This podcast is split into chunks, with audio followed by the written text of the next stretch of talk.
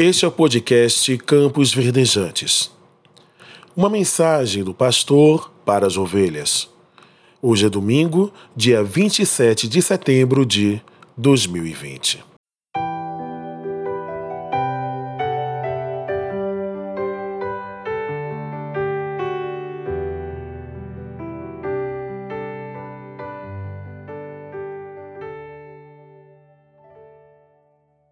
Quero compartilhar contigo um trecho da palavra de Deus que está escrito no Evangelho de João, capítulo de número 3, verso 3, que diz: Jesus respondeu e disse-lhe: Na verdade, na verdade te digo que aquele que não nascer de novo não pode ver o reino de Deus.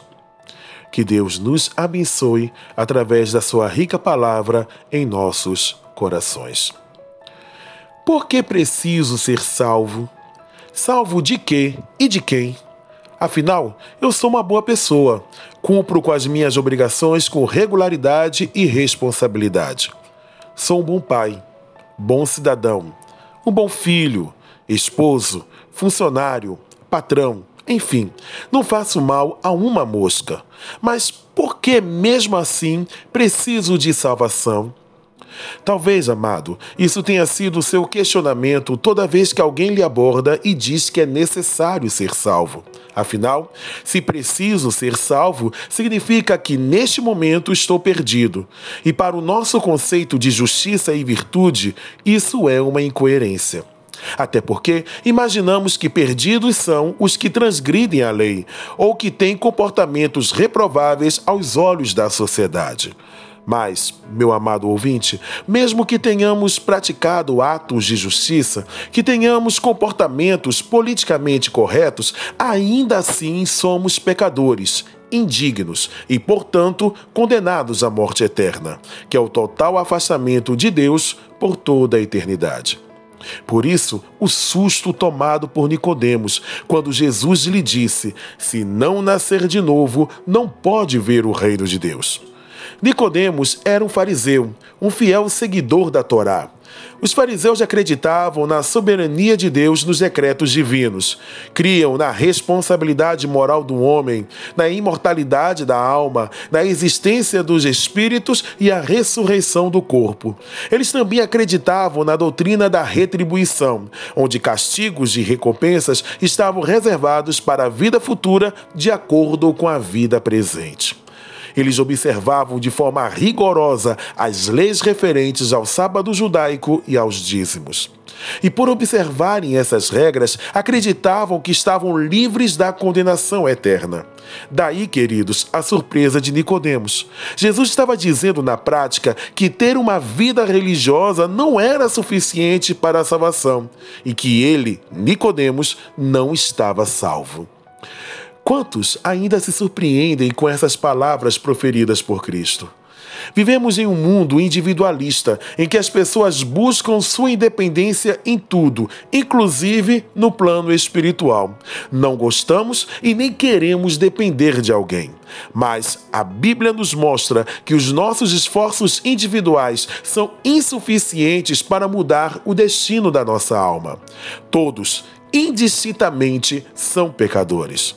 Não importa se somos ou não religiosos, se transgredimos ou não a lei, se a nossa conduta é digna do aplauso das pessoas ou de reprovação, somos, aos olhos de Deus e segundo a Sua palavra, pecadores e por isso dignos de experimentarmos as três mortes, a saber, a física, a espiritual e a eterna.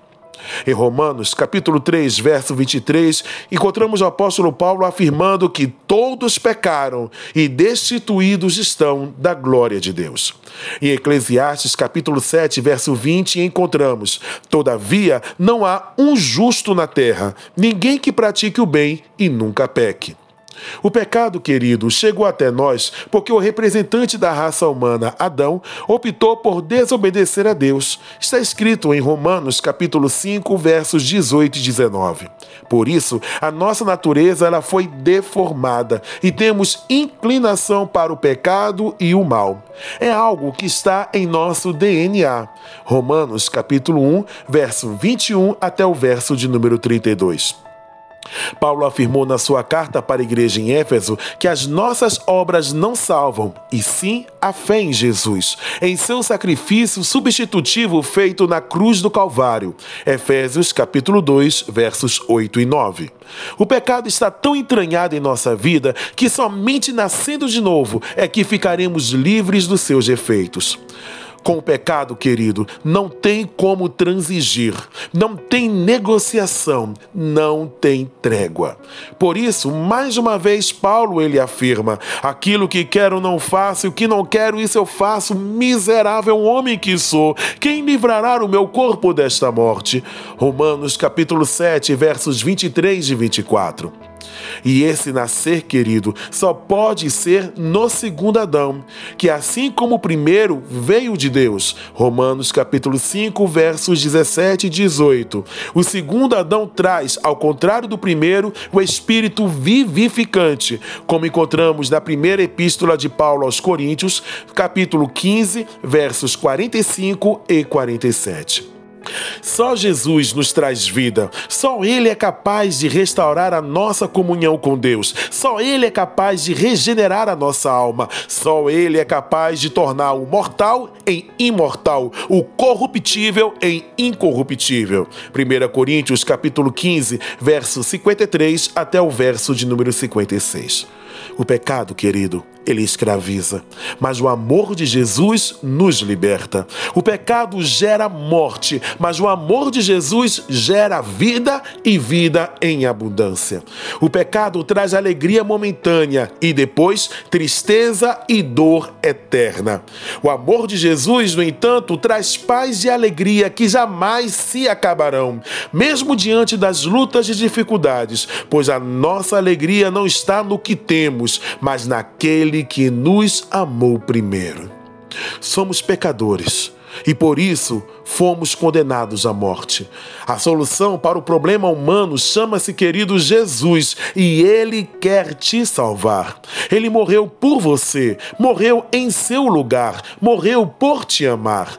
Mas para a salvação ser efetiva em sua vida, é necessário nascer de novo, ou seja, reconhecer que é pecador, arrepender-se dos seus pecados e render-se a Jesus, confessando-o como seu único e suficiente Salvador e Senhor. Agora, querido, é a sua vez.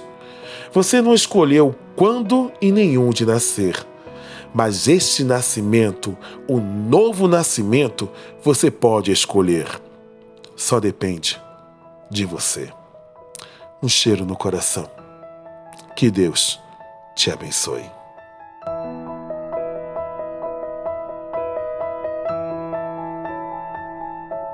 Acabamos de apresentar Campos Verdejantes podcast do Ministério Pastoral da Igreja Batista Getsemane, na cidade de Una, Bahia.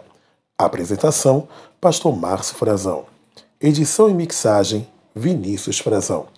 Produzido pelo Departamento de Comunicação da Igreja Batista Getsemane. Lugar de Esperança.